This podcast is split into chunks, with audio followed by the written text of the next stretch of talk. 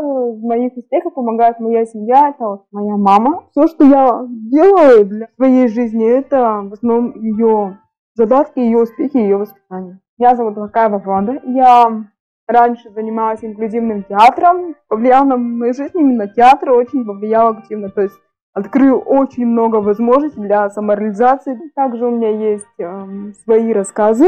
И также я занимаюсь рукоделием, то есть это вот вышивка, бисером вышивка. И я участвую во многих социальных проектах. Сейчас меня очень интересует, допустим, веб-дизайн. И сейчас я больше устремлена именно в карьерный рост. То есть, когда закрывается одна дверь, всегда откроется вторая. Всегда нужно стремиться к своим мечтам. В нашей жизни это главное люди, тех, которых мы любим. С любой трудностью можно справиться, если рядом с тобой человек, который тебе поможет, поддержит и выслушает.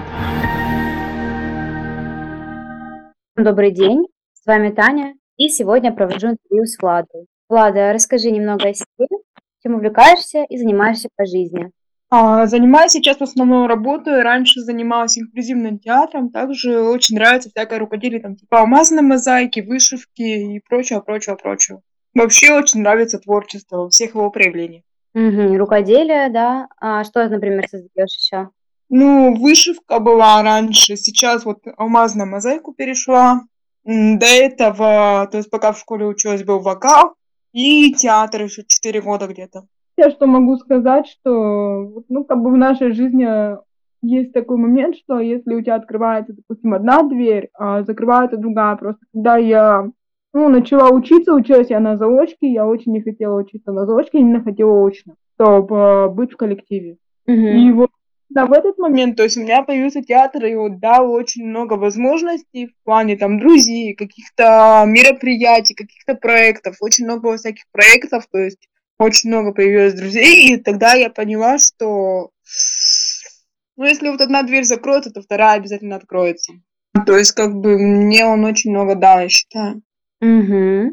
Ты также участвовала в конкурсе красоты в Екатеринбурге. Расскажи, как оно было? Было, в принципе, очень интересно. Это был очень новый опыт, потому что девочки все были разные, у всех своя история, каждая по-своему прекрасный человек, скажем.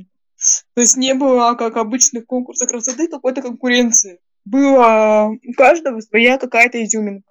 Угу. Я даже видела, при тебе написали статью, да, на сайте. Да, статья. В красивом платье, да? Да, в красненьком, моем любимом цвете. Как видно по твоей прическе, да, тебя она очень идет.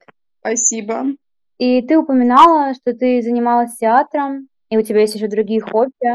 Ты интересуешься творчеством, занималась театром и писала рассказы, стихи, вышиваешь бисер. Да, у меня был. Пока вроде как на этом рассказе все и застопорилось, потому что сейчас все мое время занимает, в принципе, работа. А еще ты также снималась в специальных роликах? Да, это было с театром связано, потому что именно тогда это все и в основном и было. Я до этого просто не работала, и времени было немножко побольше. А какой был сюжет в этих роликах? Ты как-то подобрала роль? Нет, у нас все решал режиссер, то есть кого-то выбирали отдельно. Первый ролик был там такая классическая ситуация, назывался он «Смотри сердцем». То есть были нарезки из жизненных ситуаций с людьми с ограниченными возможностями здоровья. И эти истории подавались как взаимопомощь. Этот ролик подавался на конкурс, если я точно помню, конкурс назывался «Выбери жизнь». Угу. А ты не помнишь, какие там были результаты этого конкурса?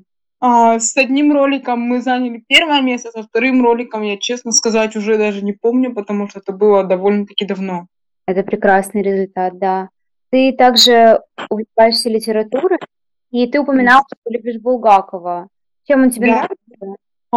У него, в принципе, очень гениальное произведение, потому что я очень люблю мистицизм, то есть мистику. И Именно «Мастер и Маргарита», его роман, можно разобрать на цитаты.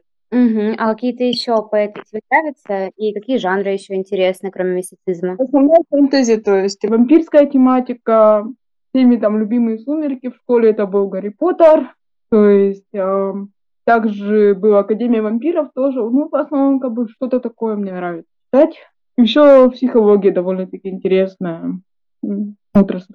Психология, возрастная психология, потому что я на это училась. И мне это довольно-таки интересно. То есть вообще люди, это как открытые книги, все очень разные, и каждому нужно подобрать какой-то свой ключик.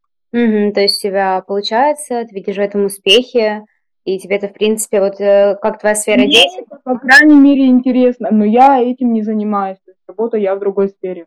Угу, поняла тебя. Также о мистицизме как раз поговорим. Это очень популярная тема на данный момент. И как ты к этому относишься, во что ты веришь? Например, там судьба, нумерология, гороскопы.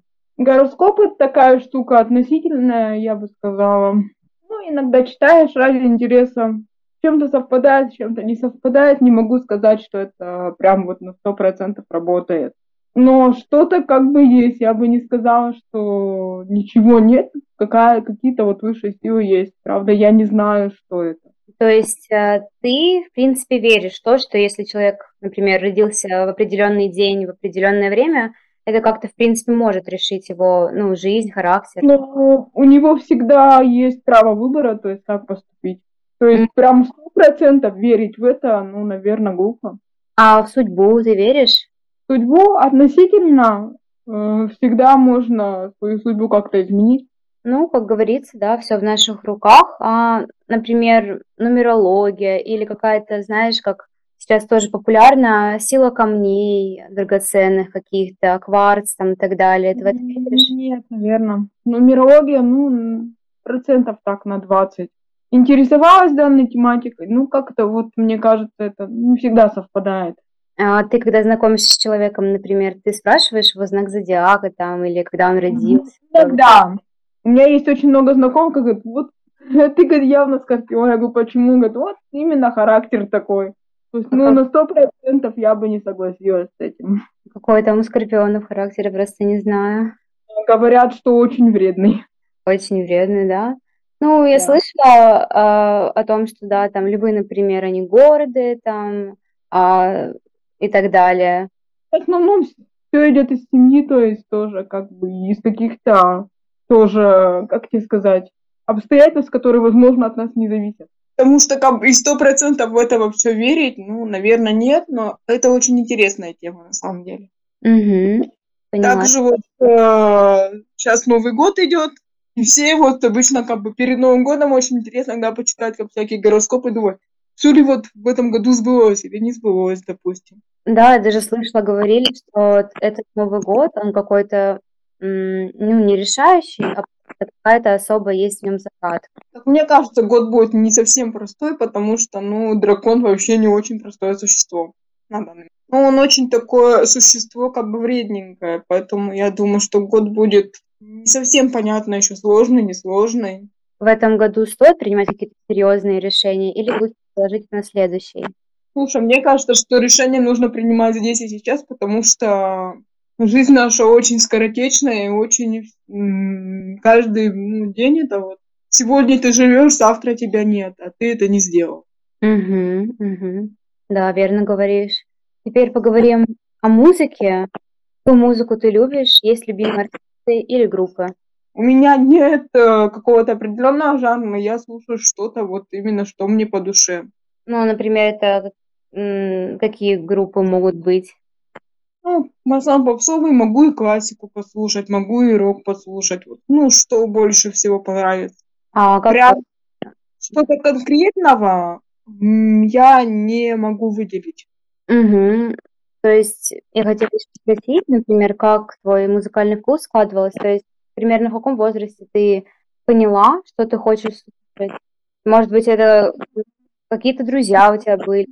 Музыка 90-х, то есть раньше как-то вот с музыкой было поинтереснее, наверное.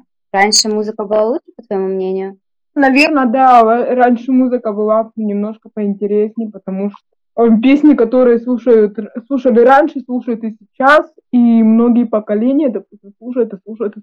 Ну, потому что, да, там могут подниматься какие-то проблемы, которые актуальны и сегодня, мотивы там и так далее, да? Эти проблемы, что здесь и сейчас, они, в принципе, одинаковые. Просто вот я как в один год была на концерте «Руки вверх», и я смотрю, там поколение, то есть и мое поколение, и поколение старше меня, и поколение младше меня, то есть уже там 3 поколения слушают эту группу и слушают до сих пор. Ну, это же очень здорово, да. То есть, значит, есть что слушать, значит, как бы, не одной меня есть такое, что, значит, что-то в этой музыке есть особое. Угу. Что-то нравится мне, что-то нравится даже моей маме, что-то нравится вот даже моему брату. У меня брату 10 лет, а он слушает Цоя. Что для меня, в принципе, загадка. Ну, здорово, это вообще, это очень интересно, да, что сейчас молодое поколение слушает еще, да, как у них складывается. То есть для меня это было очень странно, потому что у меня один раз спросил, что такое видеомагнитофон. Пришлось объяснять. Ну да, сейчас такие вещи уже редко используют, только разве что в винтажных магазинах и некоторых домах можно встретить. У меня была коробочка где-то с кассетами, где-то даже стоит. Ну, а насчет видока я даже не знаю, живой, не живой. Ну, ты бы хотела, например, эти вот видеокассеты как-то переслушать, поймать ностальгию какую-то, возможно? Нет, в чем интерес? Вот я вот сколько помню, маленькие были, то есть посмотришь мультик, передашь соседу, и было очень интересно, главное, чтобы потом кто-то вернул. А сейчас все в интернете, да, можно найти. Я все скачала, да, и уже нету такого интереса, что все можно скачать.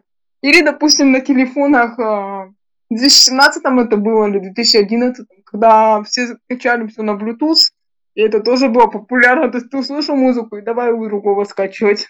Ну, азарт какой-то был, да. Сейчас, конечно, намного попроще. Интереснее было, не знаю, же самого вот это действие. Угу, да, могу понять. Я также видела у тебя на страничке ВКонтакте фото, где ты путешествуешь со своими друзьями или одноклассниками. Путешествие в Полевской, то есть ездили, была очень интересная экскурсия, правда, очень устали, но оно того стоило.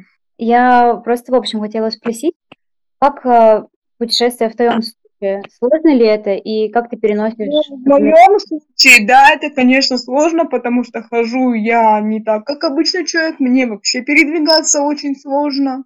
То есть для меня это довольно-таки сложно в плане чего, что мне постоянно чья-то помощь требуется там.